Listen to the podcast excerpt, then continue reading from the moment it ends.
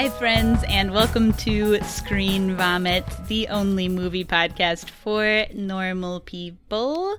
I'm your number one normal, Kayla, and here with me is my co-host, Kali J. Boing, going, going, going, going, going, going, going. Kali J is still trying out uh, something new every time. Wait, what did I say last week? I liked whatever last week was.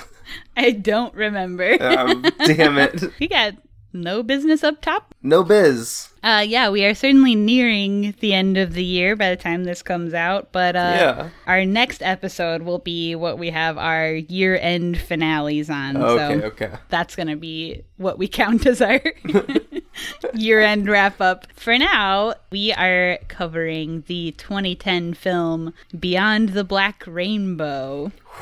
And this is, of course, the director, Panos Cosmatos, who directed Mandy. I love him. His other movie from before Mandy. Mm-hmm. Probably, maybe should be noted that this episode will certainly be a companion piece to our episode on Mandy. So yeah, if you haven't watched Mandy or at least listened to the episode, it's like a couple episodes back. Check that bad boy out, because this is going to bring in a lot of that.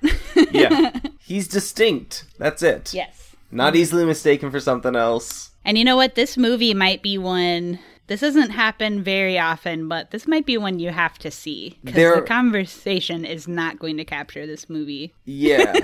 There are long gaps of the movie of just psychedelic visuals. Yeah. But it's free on a whole bunch of stuff. Yeah. So you can for sure find it. Okay, so let's get into the cast. Okay. There's not too much of a cast on this one. Marilyn Norrie, who plays Rosemary, is in Horns. She's also in Jennifer's Body and the original Little Women. Always standing Horns. I like Horns. Do we have to do it for the pod for you to like it? No, I don't want to do Horns. Hey, we'll see. She's really the only one that I, like, know anything she's been in. Michael J. Rogers and Scott Highlands have been in a lot of things. They both have, like, oh, okay. Michael J. Rogers has, like, ninety-six IMDb credits. Scott yes. Highlands has one hundred forty-one credits. And they're both kind of, like, character actors. They're in, like, one episode of everything ever. Yeah. Maybe it's, like, more Canadian stuff because they're everybody's Canadian, so... I don't know. Either way, I don't really know anything they've been in. Sorry about that. Michael J. Rogers was in two episodes of Bates Motel, and that's like the only thing I recognize from his IMDb. Bates Motel. If y'all didn't know, we're the Bates twins. Yep. And uh, then we have Ava Bourne also starring in the movie and hasn't been in anything else. So baller, one and done. Stars in the movie and uh, is good. And have to honorable mention the music in this movie. Uh, the soundtrack is kind of notorious, so have to mention the music is by Jeremy Schmidt, who's in the band Black Mountain. Mm-hmm, so mm-hmm. There you go. Kali, what's our critic scores? me, me, me, me. Okay. Rotten Tomatoes, fifty-eight percent. Bleh, not good. Bleh. Metacritic, forty-nine. Bleh, worse. worse. And where's our babies? Google where's those users? Google users? eighty-two percent. Oh, yeah, yeah, yeah, yeah, yeah. You know the boys got us. Woo! All right. Hell yeah. So um, let's watch the trailer, and yeah. then we'll get into it. Hello. My name is Doctor Mercurio Arboria, and I am the founder of the Arboria Institute. Through our unique blend of benign pharmacology, sensory therapy, and energy sculpting, we can guide you to a new, better, happier you.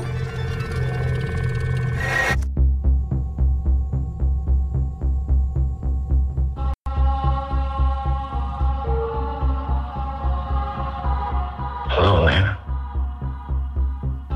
How are you feeling?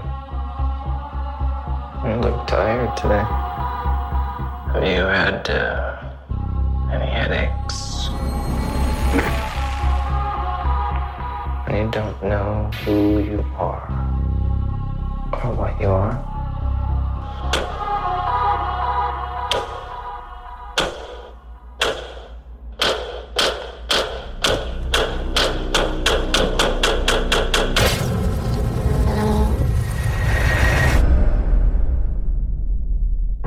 about to embark on a great journey.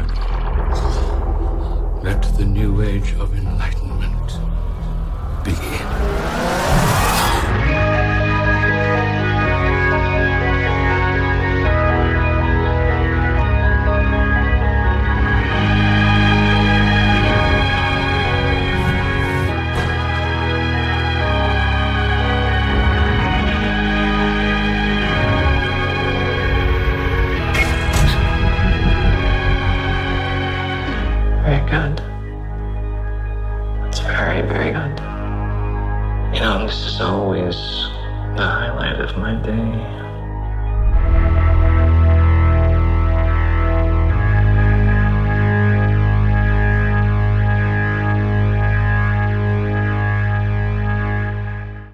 Damn. Yeah. D- drats.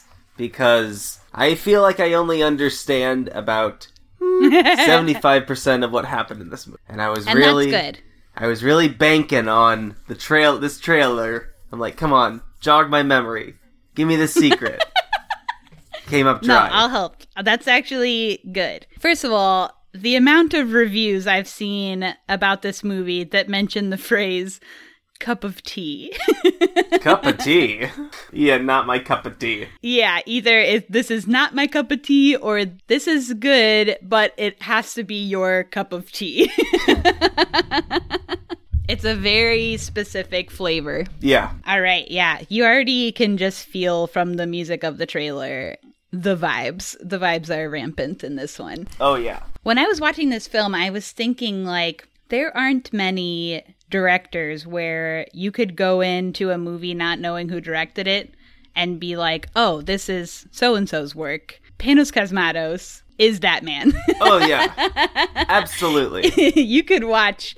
I mean, he only has two movies, I guess, but, um, you know, you could watch anything he did and be like, oh, this is definitely a Panos Cosmatos film. There is such a flavor to it. What do we know about Panos Cosmatos? Do we know anything about him as a person? He looks, I like his yes. look. Little cutie. I know a lot now. I'm assuming my man loves L S D. He actually doesn't, and uh, really? The L S D part is a critique on baby boomers trying to find enlightenment in the wrong areas, I think. At least that's as far as... It's hard because there's not a ton of um, interviews available with sure. him, but just from what I've pieced together is what it seems like to me. Okay. This movie is meant to be, and you mentioned not really knowing what's going on. It's meant to be as narratively ambiguous as possible. Yes. Um, he wanted to draw people in visually and sonically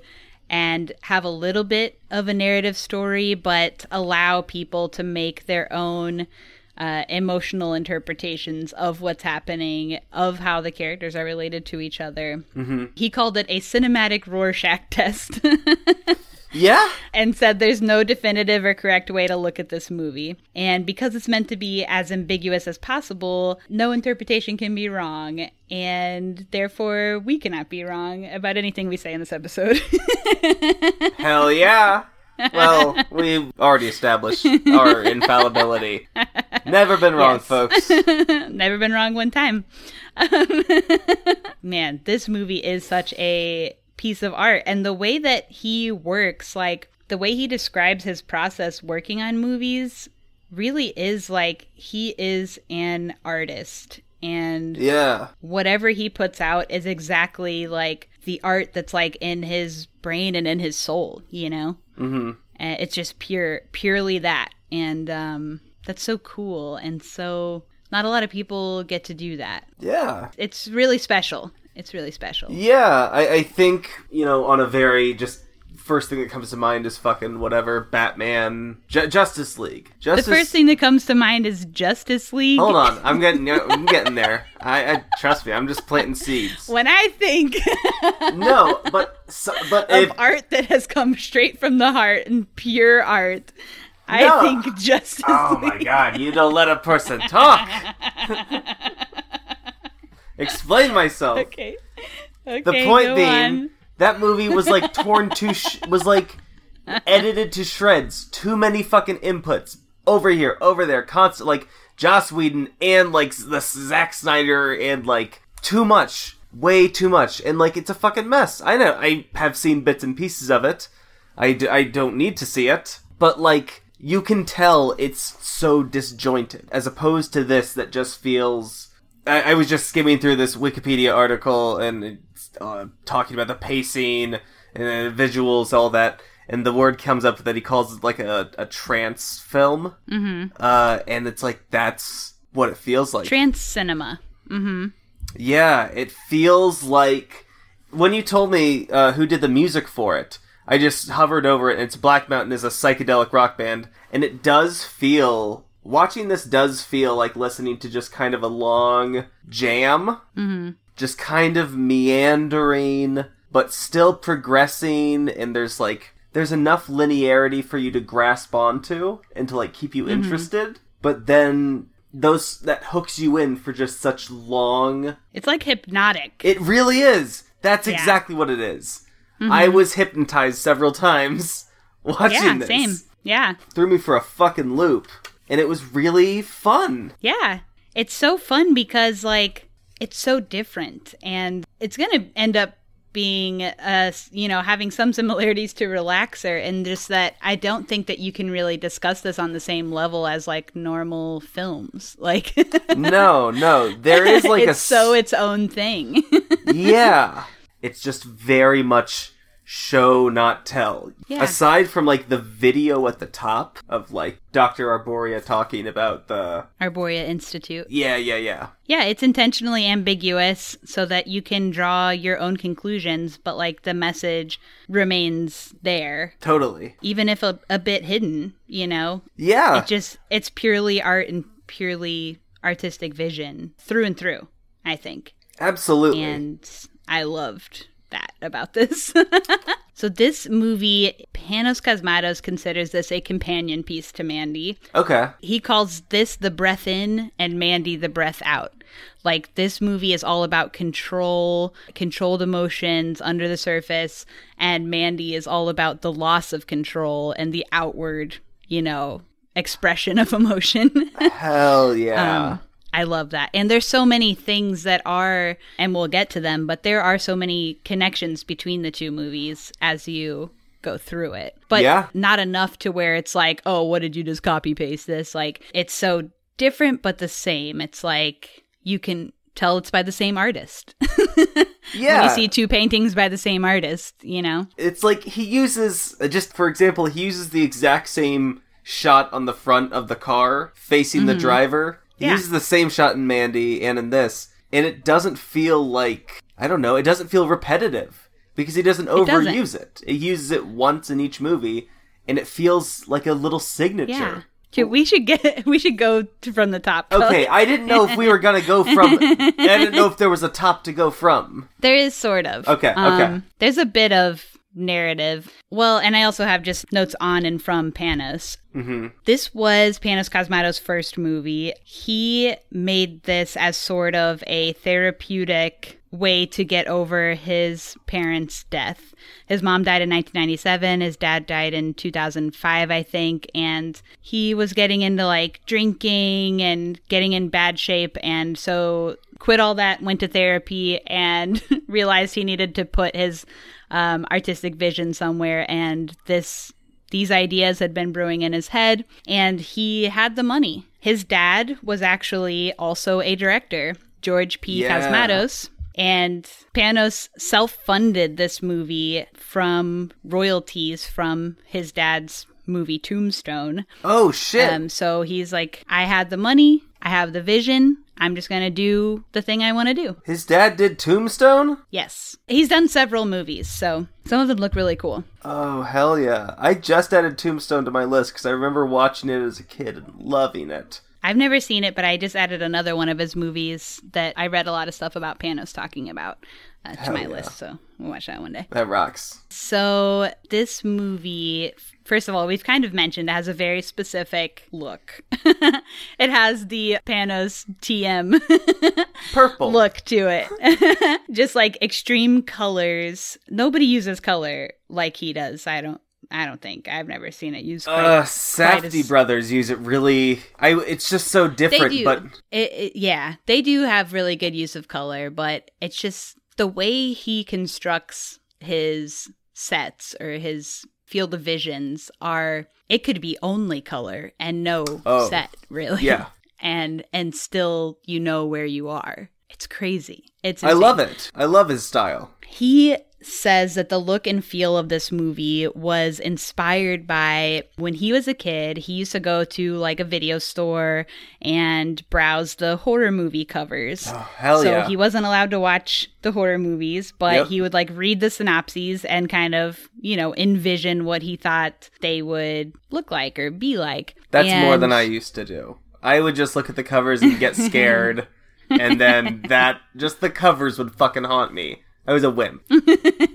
I was, it classically has been mentioned, watching horror movies since I was born, so did nothing to me. Um, but, but this movie really was an homage to like that vibe and that memory and those visualizations he would get while reading those synopses. Like once his dad died, he realized that time period, early eighties, was... Mm-hmm. nostalgic era that he really held on to. So yeah, he wanted to kind of make a movie that felt like it was put out in that time, but now. That rocks. eighties wasn't so much the vibe I picked up, I like got from it, but it really does fit now that I think about he it. He says, this is like a direct quote was, it's an amalgamation of memories, fantasies, and nightmares from the past and not a reconstruction of reality. Because he never watched those movies. Well, sure. At the time, he never watched those movies. Obviously, since then, he's seen some movies. um, no. But um, so these things aren't, a lot of it's not based on direct things, but a lot of it is actually, too. There are so many actually particular references throughout this movie. I didn't yeah. even write. There's probably like thirty. There's probably like thirty movies that are specifically referenced at different parts that I've never seen most of them. They always so. fucking do that. You can never. It's a scam. It's a scam. Mm.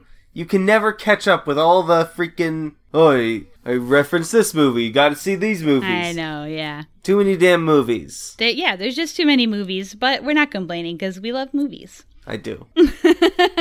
They did shoot it on thirty-five millimeter to try and fit that time, too, so that's where we get the grainy kind of stuff going on. Hell yeah. I would say this movie is much slower paced, much more slower paced and more... way more avant-garde maybe than Mandy was, just comparing yes. the two. It's uh yeah, a whole different vibe. Yeah. It's hypnotic and that yes. I think that's the best word for it, really. Yeah. I, I love listening to metal instrumentals when I need to focus on something and it reminds me of mm-hmm. just like a stoner metal instrumental song. But also like doesn't make you feel too many different things. It's really just on one wavelength. Yeah. This is for sure, like we mentioned on the Mandy episode too, like this is a movie where you have to set a vibe for it. You have to cut the lights, like sit down, really like look at the screen. Oh yeah. I had the vibe set. It was good. Yeah. I did too. You can't half-ass it. Like, you have to be all the way fucking in on it. You have to whole ass. I put my phone... Fo- I had to put my phone on the other side of the couch. I was yeah. like, I'm not gonna check my phone. I did end up... This rarely ever happens. But at one point in this movie, I did have to cover my eyes for a good chunk. You did? Yeah. Okay, you have to tell me when. When we get there. Oh, I absolutely will. Because I'm so curious to when that would have been.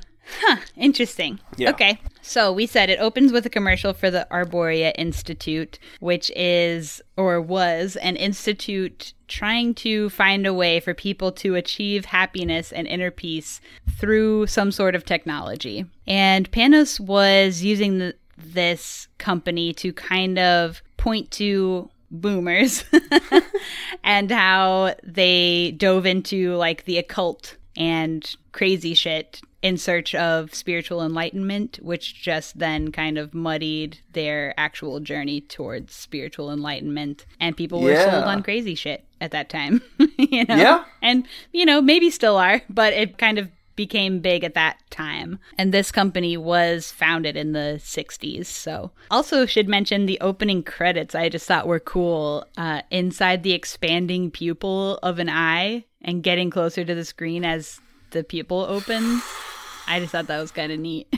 I really fucking enjoyed it. Mm-hmm. Cool trick. This one scientist who maybe works at this place is kind of like the protege of the head doctor of yeah. Doctor Arboria. Doctor Jerkwad. Barry Nile. Is I hate name. him. He has been keeping a young girl captive beneath the Institute somewhere. And this girl seemingly has the same powers as Eleven from Stranger Things. Yeah, that's that's uh, good. Some telepathy, some can move things with her mind kind of stuff, can change the T V channels with her mind, can make people's nose bleed and head crush in kind of stuff. Yeah. yeah. I, I, I didn't make the comparison, but uh, yeah, that's exactly what it is. Like literally the first instance you see of her using her powers is her walking with the nurse, and the nurse gets the nosebleed out of one nostril exactly like Eleven does. I, the the um, first thing I saw. Do not. You just watched it. I do not think about Stranger Things. So this doctor... Doctor Jerkwad. I mean, Doctor Jerkwad, he's an asshole. Yeah, I mean, he really. fucking sucks. He controls, I don't know, this glowing pyramid, and when he turns yeah. it up, it sedates this girl. Elena is her name. That's the, yep, that's the best way you can describe it. Yeah, it's, I mean, it's complicated to explain. She can't use her powers when the, when the pyramid's turned up. Yeah, and early on, I wrote... Cult of Glowing Triangle? Question mark? um, Is this the technology they were working on to try and make people happy? It seems like their initial mission is over. It seems like that's not still happening, but like maybe they still had funding, so like they got the joint still up.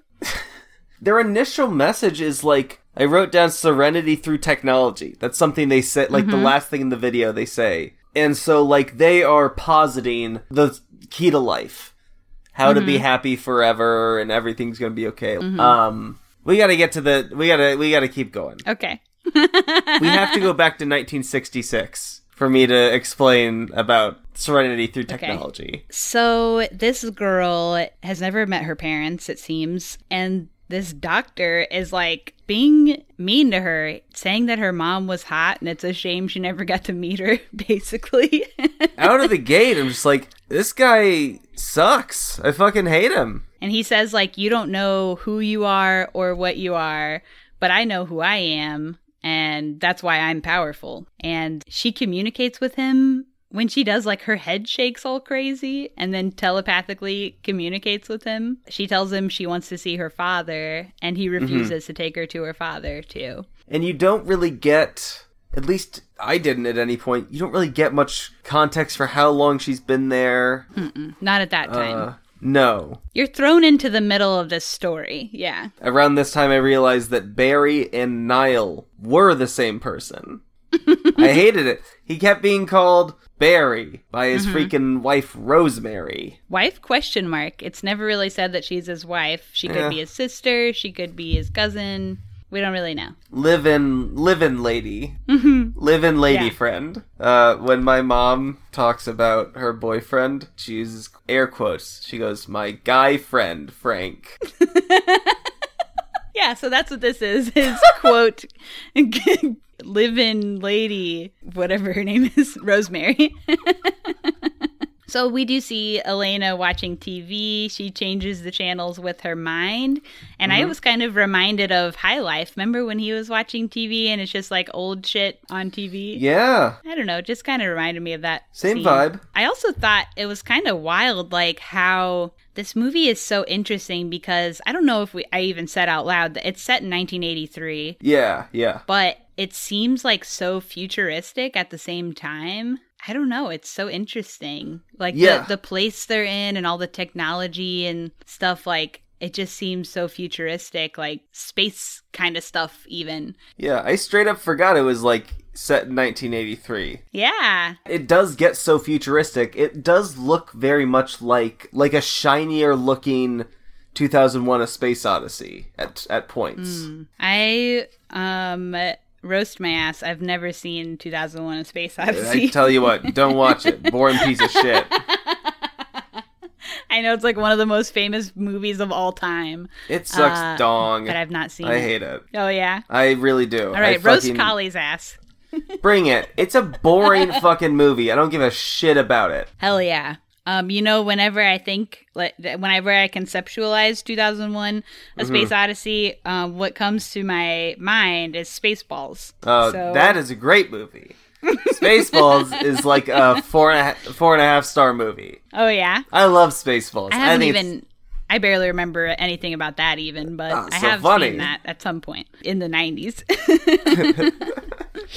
uh, anyway, so Doctor Barry... What'd you call him? Doctor Jerk? Doctor Jerkwad. Doctor Jerkwad. We hate him. Leaves a pic of this girl's mom in her room to kind of taunt her. Ugh. And then the nurse, Margo. Oh my God. Margo. There we go. Margo, yeah. Margo the dumbo. No, that's no good. Keep going. Margo had stumbled onto his little doctor notebook or whatever about this girl. And the man's got some fucked up stuff in this notebook. I mean, he's having some pervert ideas about sure, this girl. Sure, sure, sure. And so she gets horrified. She puts the book back, but he finds out that she saw his pervert stuff.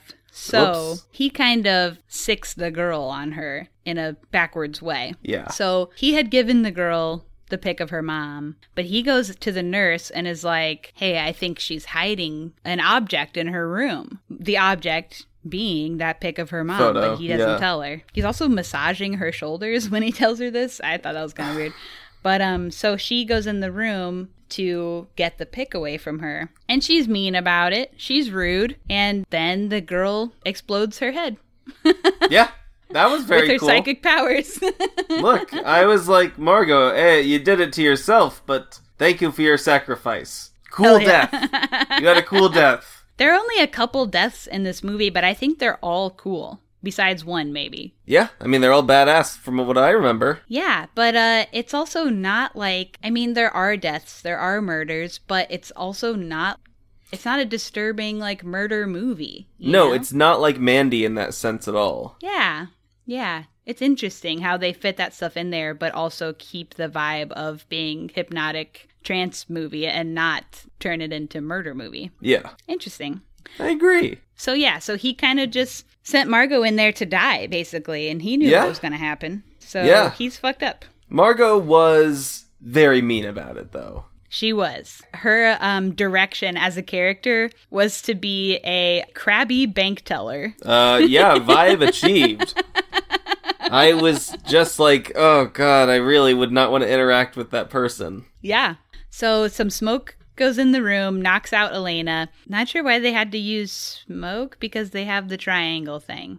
Uh, I don't know. Anyway, she gets knocked out. Then we get a needle to the neck. He loves a needle to the neck. I know. That was reminding me of Mandy when they had the stinger to the neck. Yeah, I wrote, he love, he neck poke. And, you know, both of those girls, the girl in this movie, Elena, and Mandy herself, are captured by sort of cult people. Yeah, yeah, yeah, yeah. I didn't make that jump until now. No, I didn't either. You did it. They're both captured by cult people, and they both get a needle to the neck. In this movie, the needle is delivering a tracking device from a Sentionaut spacesuit. I loved person. it. I love the yeah. name. Yeah, it's cool. The guys are cool. They're like red spacesuit guys. Unclear exactly what they are, but yeah. uh, they're fucking cool is what they are. Yeah, they're badass. They are what freaking like Power Rangers should have looked like. Yeah, they're cool and scary. And they don't talk. No. So after this...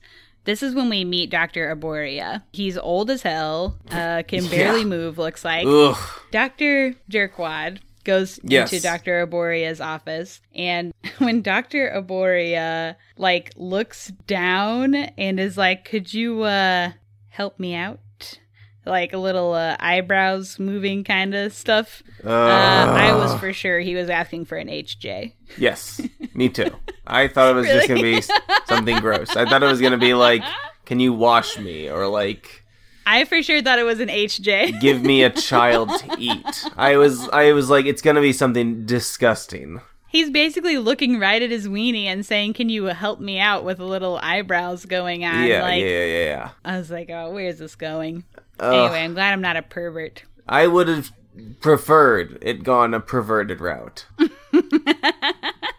So what he did mean when he was asking, would you, uh, eyebrows, eyebrows, help me out, was, will you shoot me up with drugs? Yep. So uh, Doctor Jerkwad does shoot him up uh, with no. drugs. That's what I couldn't watch. Oh, that's what you couldn't watch? Yeah. I don't like needles in the first place. Uh-huh. And then in uh, the crotches of your toes? Hands and toes. Not a fan. It's too vulnerable of an area. I hate it. I got a stick through in between my toes one time. Ah! As a kid. God damn, I bet that hurt. I uh, was in Mississippi, and I was standing around in some sandals, mm-hmm. and I looked down, and there was, like, ants all over my feet. And so I kicked off my shoes and just took off running, mm-hmm. and uh, stomped on a stick, and it hurt real bad. And I was like, oh, man, I stepped on a stick. And so I uh, walked all the way back to the house, which was like a mile and a half mm-hmm, down the mm-hmm. road. And I just thought that I had like stepped on something and it hurt. But when I got there and I went to like show my aunt and I lifted up my foot, the whole bottom of my foot was covered in blood. Uh, and I didn't shit. know. And I have a scar between my toes now. Wow. Uh, at least you got a scar out of it. Yeah. I got a couple through my life. Just a couple? I have several, yeah, really. Me too. Scars are cool. The stories of scars are cool. Yeah, I, I agree. So at this point in the movie is when we get the flashback to nineteen sixty-six. Mm-hmm. The way this flashback looks, even, after how saturated with color the rest of the movie is, mm-hmm. and how, yeah, just deeply everything is colored. When we flash back to nineteen sixty-six, it is completely devoid of color. Yeah. It's black and white, but it's so washed out that all you see is like the tops of hair and eyes. Like you don't even see people's mouths really or anything else. No, it, it's hard to see much of anything most of the time. It's so striking. It's so cool. It really is. And when you do, fe- it feels like finding treasure when you finally make something out. In the trailer, you see someone crawling out of a black pool onto a white side. Mm-hmm. Uh, kind of looking at like the iris of an eye or something. And that's so fucking cool. And it's yeah. just the shit like that. The small little details where he fucking thrives. Yeah, so this rules. Scene looks crazy. Yeah. This is kind of the initiation ceremony of Doctor Jerkwad. Yeah, in into like... into their cults, into their whatever they're selling in the sixties when they're forming this company. The uh, Arboria Institute. Mm-hmm. He has a third eye, like, painted on his face. Yep, very cool. And... they give him this acid super drug, which is similar to the drug used in Mandy. Yeah. Are these people the... Guar? Yeah. You know, could be. Damn.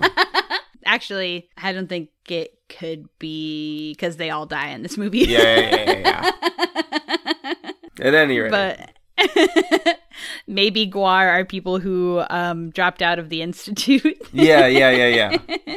They're former affiliates. Yeah. So, yeah, they give him this drug. Doctor Arboria himself tells him he's about to embark on a great journey and to bring the mother lode back. Mm-hmm. And so he takes this drug and goes down in this, like, vat of black liquid. And I don't know. I thought maybe the stuff that he took could have been, like, ayahuasca sort of thing or something, yeah. too. Uh, especially based on what happens when he comes up. But while he's down, he has a scary trip. He has a bad trip. Oh, yeah. This is when we see the face melting guys, and he basically has a bad trip yeah. and comes up insane. yeah. When he comes up, he's injured, and he's lost his damn mind, basically. He has no hair. He has fucked up eyes. He comes up and starts puking. That's why I thought about ayahuasca. Like, they always say oh, okay. puke a lot. And with the hallucinations and stuff. And he bites the neck of the woman who is there and kills her. Yeah, very weird death. It's hardly even shown because everything's so washed out. It's hard to know even exactly what's happening. Yeah. But he kills this woman. yeah, that sure. happens. I can tell you he that much. He comes up insane with no hair and fucked up eyes and kills a woman. Mm-hmm. Then some amount of time passes because his head is bandaged. and a baby's now there. And Doctor Arboria submerges the baby into the black liquid also. Yep. The woman who died, we kind of surmise was her mother, and Doctor Arboria is probably her dad. Okay. Okay. I'm tracking with you. You tracking with me? Yep. Yep. Needed a second. Because then the doctor says, your mother's reabsorption into the cycle of life won't be for nothing, my darling Elena. You will be the dawning of a new era for the human race and the human soul. Let the new age of enlightenment begin. Oh. They killed their mom. Okay. Do you huh. have other thoughts on this scene? Is this story about Timothy Leary? Conspiracy theory that I I don't want to get it wrong, but I, it has something to do with uh, C I A supplying Timothy Leary with L S D to give out to hippies and uh, no do do good no, what are they called? No good nicks, no good nicks. Um, and as in an attempt to like pacify them. Yeah, and you know there were other experiments Uh, that were related to M K Ultra that were not necessarily L S D related, but also were psychological experiments or other drug experiments meant to break them to the point where you could control them. Yeah. And yeah, I didn't make the connection with that to this, but you're right. Like there is possibly a tie there. I didn't read anything that necessarily connected okay. them, but um. But I, I, that doesn't mean that they're not connected. I think that's an interesting take. I thought the goop that he dipped himself in and they dipped the baby in, I thought that was just more acid. You think so? That's how I read it. Because when he went in, that's when he really started fucking tripping, right? Mm-hmm. When he went under. So I was like, what if this is L S D-infused water or something, or goop? But I had no fucking idea. I thought of it as like a baptism sort of mm-hmm. type thing. It's unclear what the goo actually is. Like, it's never said. It's up for interpretation. No. It's one of those things about this movie that's up for interpretation. I thought of it as like some sort of baptism, maybe like a sensory deprivation kind of spot to where you're just left alone with your mind and your hallucinations. But yeah, who knows? There's an episode of Star Trek so. where they come on to, okay. I think it's the season finale of season one of Star Trek Next Generation, where they go on to a planet that has a mysterious black goo that's sentient and takes people in. Maybe they're related. Kind of like The Blob? Uh, sort of. Maybe. You ever seen The Blob? No. It's, uh, I've only seen like the eighties version of it. It's fun. It's gory and weird. Mm-hmm. All right. So when they zoom back to the present, the doc is dying. He's been shot with a fatal dose of heroin in his little toes. So basically, Doctor Doctor Dipshit, whatever we call Doctor him. Jerkwad. Doctor Jerkwad. Um, Doctor Jerkwad murdered him with a fatal dose of heroin. Yeah. So he's uh, killing people left and right. All their interactions, any screen time that was devoted to Doctor Jerkwad, Doctor Jerkwad was just glaring at mm-hmm. uh, Arboria with just like, I fucking hate you eyes. Like, body language just made it incredibly clear that he just wanted Arboria out of the way. What we know about Doctor Jerkwad mm-hmm. is that he really is like obsessed with the girl. Yes. And wants to have access to this girl with no holds barred, wants to have complete control over her, and probably also to study her because they don't know exactly what's the deal with her, like psychic powers or whatever. Mm-hmm. I don't know how much Doctor Arboria knows about what exactly he's doing to the girl down there. Yeah. Or if... Well, I bet Doctor Arboria knows that she's there. I'd agree. Because he, he knew when she was born. Mm-hmm. This girl is, according to the timeline, she'd be like seventeen years old mm-hmm. now. So she's presumably been down there her whole life. But what we also know about him is that this acid trip, black goo dip situation kind of ruined his life. I mean, it made him crazy. Yeah. And it injured him in a way that he has no body hair anymore. He his eyes are all fucked up and reptilian. He has to wear that terrible wig. Terrible wig, yeah. Can't even get a good wig in this town. No. And contacts and stuff. And he's just kind of isolated out there. And yeah. I was really starting to, I don't know, pity him. Yeah. And it seems like that these men are like self-contained in this building too. Like their little nature preserve is in yeah. the building. And when he goes home, you see that nature preserve through the window. So it seems like he lives in the building. Yeah. The doctor is like watching some kind of nature thing on T V. Like these videos of the nature. Beautiful, very. They make me remember a simpler time. Yes, Doctor Boyer. Kind of seems like he hasn't seen nature or the outdoors in a long time either. Yeah, they are just completely isolated from all other society. Yeah. And um, he doesn't seem to be very happy, well, in general, but with the mysterious, what did we say, like, quote, live-in lady? Yeah, yeah, yeah. Her, At his, his house. His live-in lady. He doesn't seem to be very comfortable with his, I don't want to say deformed, but, like, with his new self, like, post-injury. Yeah. Uh, either, because when he does finally take off his, uh, what does she call them? His appliances. His wig and his contacts and everything, like mm-hmm.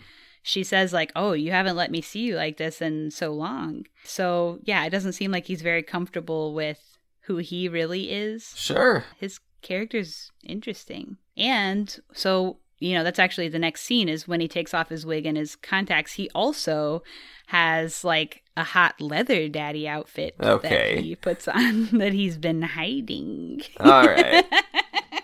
It's pretty good. And when he puts it on, he's like moaning. He's like coming a little bit. Okay, gross. Bleep that out. He's like, bleep a little bit. uh. He's been dying to bust out this leather daddy outfit. He's like, okay, here's my true colors, baby. I'm taking off the wig. I'm putting on the leather. Yeah. And he also has a special knife that he calls the Devil's Teardrop. Also reminded me of Mandy. Like, it yep. has the kind of the same look as the axe in Mandy as well. Yep. Panos loves his, like... Custom weapons. Custom holy weapon, yeah. That always have names, too, because the... Didn't the axe have a name, too? It did. I, I can't remember. Oh, I'm thinking of, like, the Tear of Gordon or whatever. I mean, was. there are... Na- yeah, there are named weapons in that movie. He's like, I looked into the eye of God, and it was beautiful like a black rainbow, and it chose me. So we got the titular line there.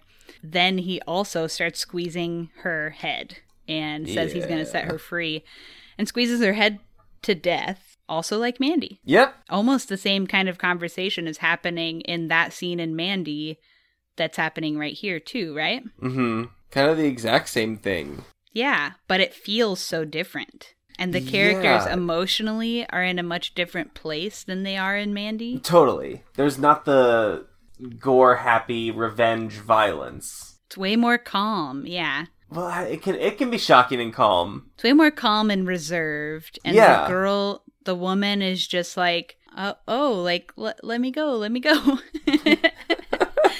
And Get then dies, whereas like in Mandy, the guy who's dying is like going through every emotion so Yeah, okay, I big, see what you mean. So huge, you know?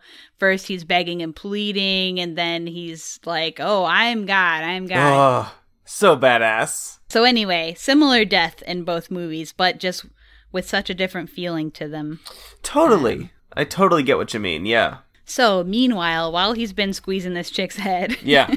The girl, Elena, is on her way to escaping the institution. She goes in the vents, and the vents look so cool. They have the rainbow tubes. Mm-hmm. Really, the sets through the whole movie are insane. Like, how do they even envision this place? Like, I, it's so... I was wondering that. Like, how was any of this made? Was it custom made? Because it seems so unique. Uh, I read that a lot of it is modular so that they can move things around and make multiple things. Okay, out of, okay. You know? Yeah. But still, like, I don't know. It's wild. I, I agree. I know, like, the the biodome part of it and the outdoors, obviously, are locations in Vancouver. But other than that, I think everything was built. The rainbow tube vent. Uh, the way that looked was actually based off of a recurring nightmare that the cinematographer has. Oh, shit. About a stairwell that, like, leads to nothing. He described the entire nightmare in an interview, but it's long. Uh, basically a stairwell that leads to darkness. Yeah. So that's pretty insane. Yeah. She also goes through another person's room, a scary man zombie? Who tries to eat her. Yeah, zombie question mark. Like, who is this man? It doesn't seem like an actual zombie, but it's something. That's what it, it look, if you haven't seen the movie and you're this far, it just looks like a zombie. She encounters another Sentionaut, and he takes off his mask for her. Yeah. And underneath the mask is a baby. She does escape the hospital eventually. And so she's out running around the wilderness, basically. Mm-hmm. Barry slash Doctor Jerkwad is driving around looking for her. This is another scene that is replicated in Mandy, where he's driving in the car and he looks over to the passenger side. Mm-hmm. And in this movie, it's himself in the passenger seat. And Mandy, obviously, Nick Cage is driving, but Mandy appears. It's still, like, in both of them, the vibe's totally different. That scene in Mandy is, like, the end of the movie. He's possibly, like, reuniting with his dead girlfriend. The world yeah. suddenly turns to being, like, a sci-fi world. And he's, like, laughing and insane and going crazy. And um, in this movie, this man is... This is the beginning of his journey. And uh, he's, you know, a little frantic, but... mostly chill. Like, he has a mission, he's got a purpose, he's, you know, they're just in such different places. Yeah, but it does gel really well. I love that. I mean, at the beginning you called it a breath in and a breath out. I, it just, it fits it perfectly. Mm-hmm. It just yeah, feels like you're just taking this in and you're preparing. Mm-hmm. So he's tracking Elena with, on the tracker they stuck in her neck. Mm-hmm. And he encounters these two metalheads in the woods. Oh, my baby boys. Yeah, well, one of them's mean, and the other one's sad because the one's bullying him. I yeah, felt well, bad I, for I that felt guy. bad for what, the yeah. guy that got bullied. Yeah. So when one goes to pee, Doctor Jerkwad kind of pops out of the bushes and stabs him up through the chin. Then he goes to the other guy and is like so worried that these men have Elena and that one of them has maybe had sex with her, mm-hmm. which neither of them do or have. He ends up stabbing that man inside the mouth, which was also reminiscent of Mandy. A, one of the killings in Mandy. Yeah. Yes. Stabs him inside the mouth with his crazy named knife. It's just such an over-the-top stab, like, mm-hmm. then that blade Inside goes in mouth. Your mouth, blood shooting out everywhere. I don't love it. I like it, Mandy. I did I, this time. I was like, I don't know. I didn't like it. I still liked it, and it wasn't quite as like in Mandy. They did the double, maybe even a triple, because he pushes it in and then pushes it in again. Yeah, yeah, thing. yeah. And Mandy, and in this movie, it's a one and done. He puts it in, he takes it out. Yeah, yeah. And there's much less emotion to it. So he does end up finding Elena, and she powers his feet to the ground. In his struggle to try and get out of this grip she has on his feet, he mm-hmm. falls down, hits his head on a rock, and instantly dies. Yep. I was really kind of bummed. You were like, bummed that he died? No, I was bummed that he died in such an anticlimactic way. I don't know. I thought it... I kind of liked it. I don't know. Bonk. I don't know. I thought I loved the death of Margo. The way I rewound it like three times to try and figure out what was blowing up. Mm-hmm. Uh, and it's like eyeballs and brain or something. And it's just so fucking cool. Uh, mm-hmm. Whereas this was just kind of like, come on, like this, I love revenge. And I felt denied a gory re- revenge. Which is fine, is what it is. Hard to say if she even was out for revenge. She just wanted to be free. I'd be pissed off at the person who was, like, fucking taunting me on the other yeah. side of a glass. She uh, does smile when he dies. Of course she does. Like, fuck that dude. Doctor Jerkwad mm-hmm. sucks. Um, she does smile. She's finally free. But it is kind of, like, she walks after that until she finds a suburban neighborhood. And it maybe kind of suggests that she's going to just be trapped all over again by suburbia. Oh. And at the very end of the credits, there is like the little post-cred, very quick scene. Did you watch it? Yeah. Well, I always think I'm the nuts one for not watching po- for. I never watch post-creds. I love watching creds. I don't care. I'm pissed whenever the creds come up and, the, and like all these apps. Let me tell you about apps. They always put be them on like, the side. Oh, what do you want to watch next or something? Yeah, like, get me out of here. I want to watch the credits, okay? Stop asking me what I want to watch next. I'm not done watching the first thing. Anyway. I appreciate it. They're getting me out of there. Wham, bam, thank you, ma'am.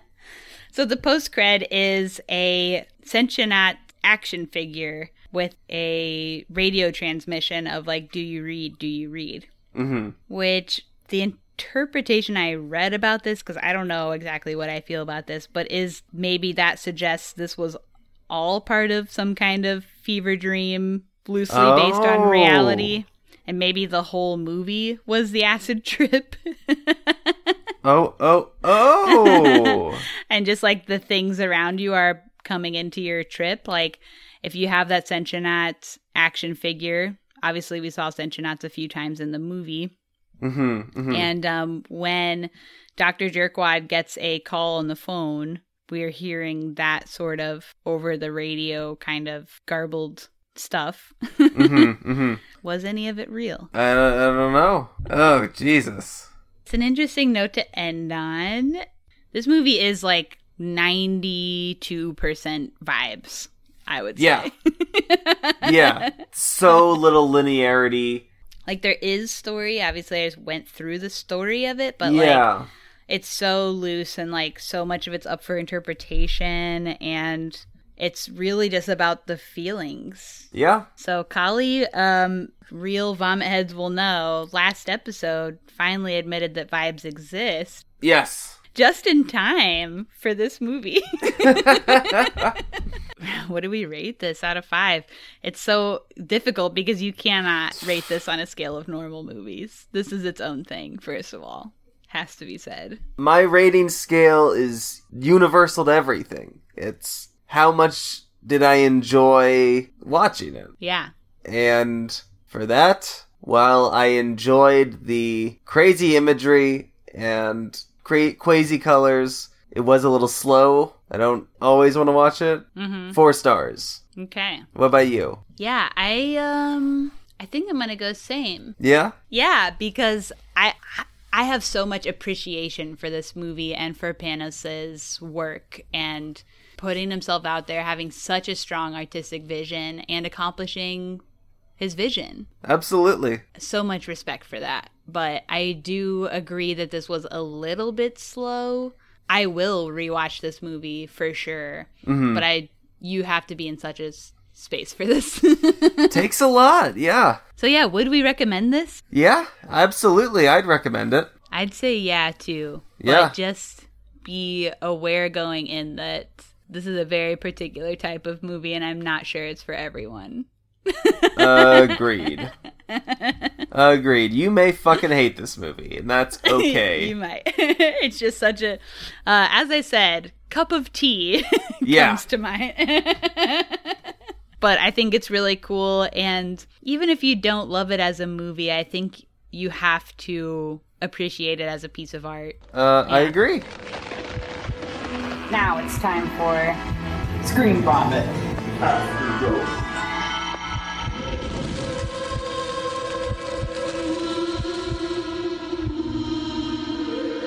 Kali, what you been watching? I watched The Gate, nineteen eighty-seven horror movie. Eh, you don't need to watch it. It was fun and campy, but it's like, I was expecting something more gruesome, but it's more like kind of Goonies, like mm. kid kid friendly, which is fine. I enjoy kid friendly shit, but uh, eh, I watched Persona. Uh, mm. nineteen sixty-six, directed Ooh, by... Ooh, I've been wanting to watch that, too. That's on my list. Ingmar Bergman. Uh-huh. I've heard a lot about that movie. Weird. Good. Very good.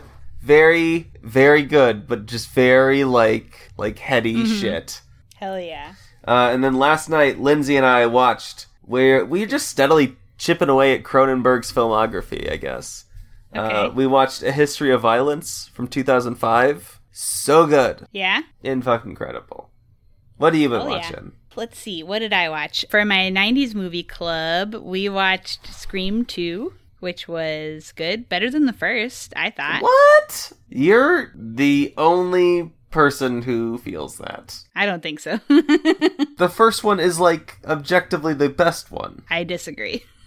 Oh my and god. And Mary, friend of the pod Mary, also disagrees. She thought Scream two was better. I'm talking to freaking social outcasts. You don't know anything. No, you don't know anything. Watching Luke Wilson play Steve Ulrich. Steve Ulrich? Skeet. Skeet. Skeet. Well, first of all, Skeet. the poor Skeet son Ulrich. Of a gun's name is Skeet. I read the word Steve when I was saying it. Oh my god. Watching Luke Wilson play Skeet Ulrich was incredible. That's the end of that.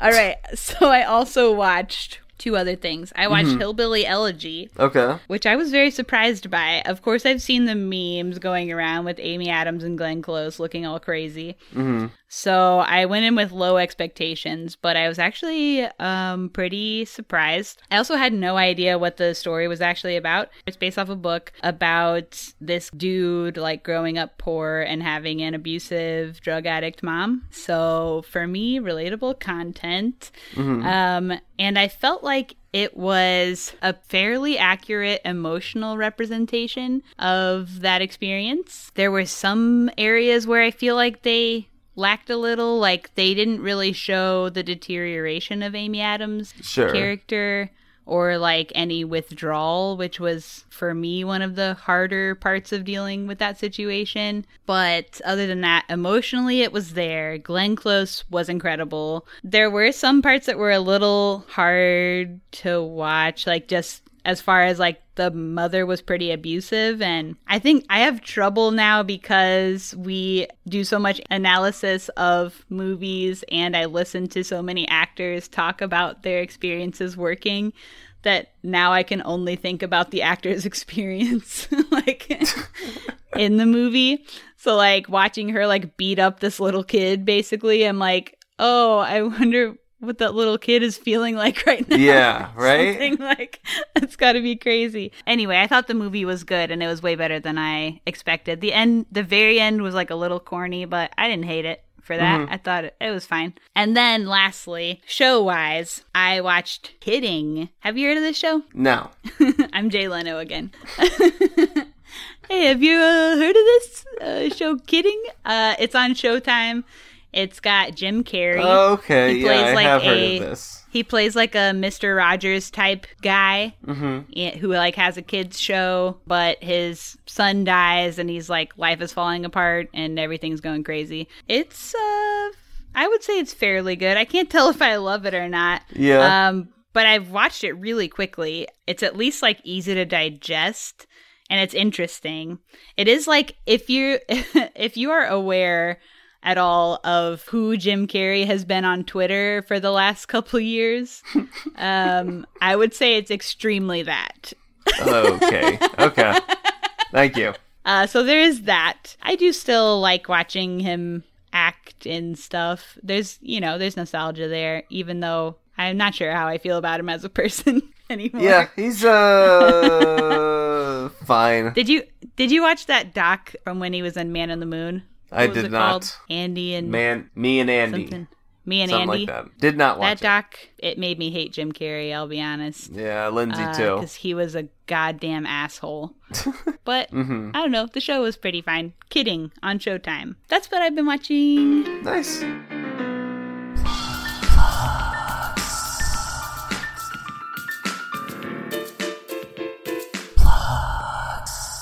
All right, you can follow us on Instagram and everywhere else at Screen Vomit, one word on all the things. Give us a subscribe on your podcast app if you haven't already.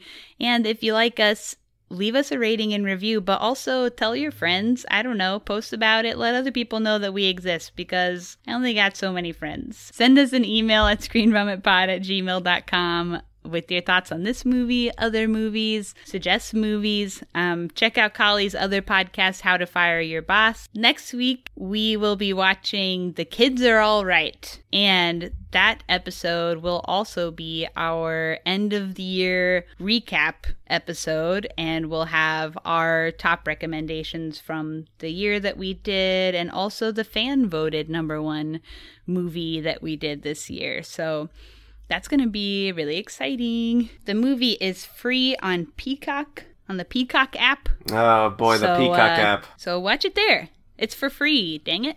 And we will see you then. Bye. Bye.